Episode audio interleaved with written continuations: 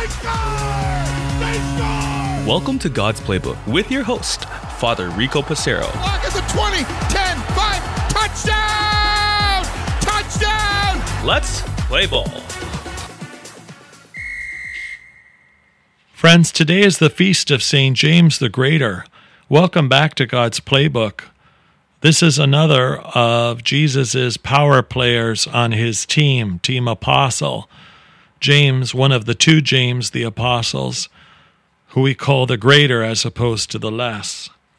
One of the sons of Zebedee, along with St. John, his brother, was one of the first followers of Jesus.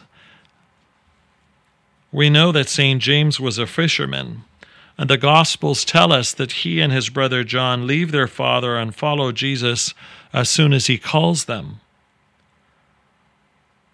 Jesus referred to them often as sons of thunder. And along with St. Peter, the brothers were particularly close to Jesus. I often call St. Peter his captain, and James and John his assistant captains. So on his chest, he'd have the A here. And the A reminding us that he is one of the three that Jesus always pulls aside for these special moments. Think of the transfiguration in which he and Peter and John went up the mountain. Think of after his ascension, it is St. James who spread the gospel across Israel and in the Roman kingdom as well. He's the first of the apostles to be martyred. He's called the greater to distinguish himself from James the less. And he's the patron saint of Spain and of pilgrims. So many people, even to today, walk the Camino, many different paths that lead to the church in Santiago de Compostela, where the bodily remains of St. James are found. While I have not been on the Camino myself, I know so many others who've walked the short Camino, the seven day, the 21 day, and then the full 30 day journey. This beautiful tradition of walking in pilgrimage, like St. James from community to community, relying totally on God, showing dependency on God, teaches pilgrims from all over the world to do that same thing, to live simply. And by pilgrimage, they are deepening their relationship with God by offering sacrifice in the church at Santiago de Compostela, there is a massive, massive golden statue of St. James behind the altar. And the tradition is for you to climb the stairs behind the altar and to almost give him like a bear hug or is if you are over his shoulder. And the tradition is is that by hugging him in such a way, you are taking on the mission of St. James, which is to bring the gospel message to all the world, and that to live by that gospel message too. I've had the great privilege of concelebrating Mass in that beautiful church, of hugging the statue and kneeling before the relics of St. James that are in the crypt below the main altar. This church is also well known for the massive, massive censer that contains incense within this basilica.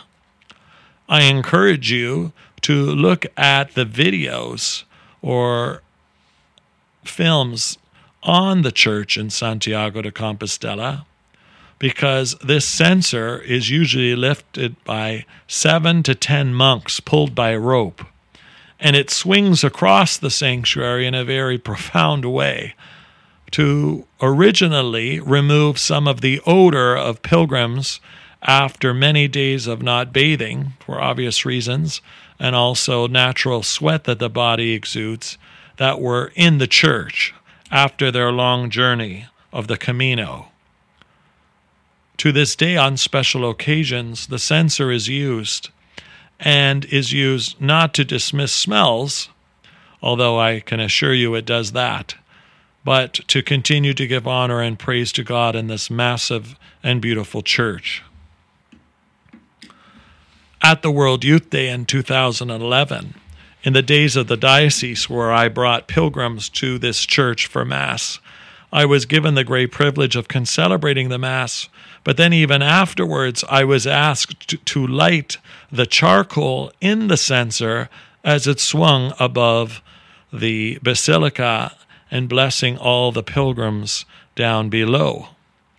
In doing so, friends, I literally had to use a shovel with both hands, and I shoveled incense, at least 10 shovels, into this massive, massive thurible before the monks lifted it high to the sky and it began swinging above our heads. I must tell you, this is something that I will never forget, a great privilege in my life, and also somewhat comical, because as it began to swing, I was mesmerized by it as I saw it almost hit the roof, and as it was making its way in front of the altar, it almost hit the Italian priest that was standing there looking at it, i.e., yours truly. And the celebrant just reminded me by pushing me back out of its way to make sure that I didn't become like a mosquito on a windshield. And uh, I might have been heading to the rafters myself as I was stuck to the censer. So thankfully, I lived to tell you this tale. But nonetheless, as fun as it is to see, the spirituality be- behind the incense and how our prayers rise to God like incense is a reminder that the prayers of the pilgrims, like St. James, rise up to God.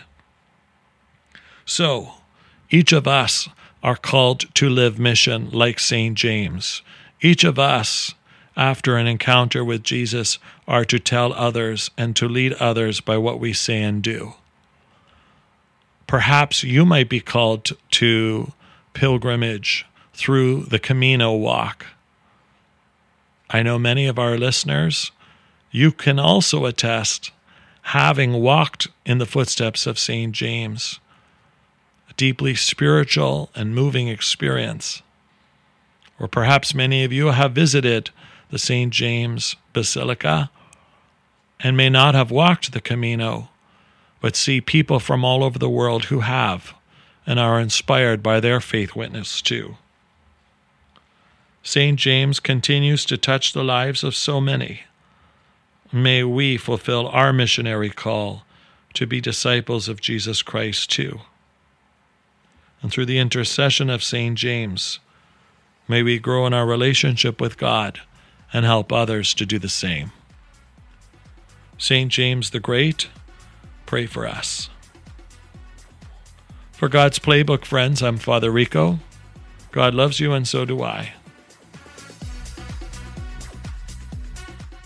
If you like what you hear, please consider supporting us using any of our affiliate links in the description below via Buzzsprout, Ko-Fi, or GoFundMe. Thanks, and God bless.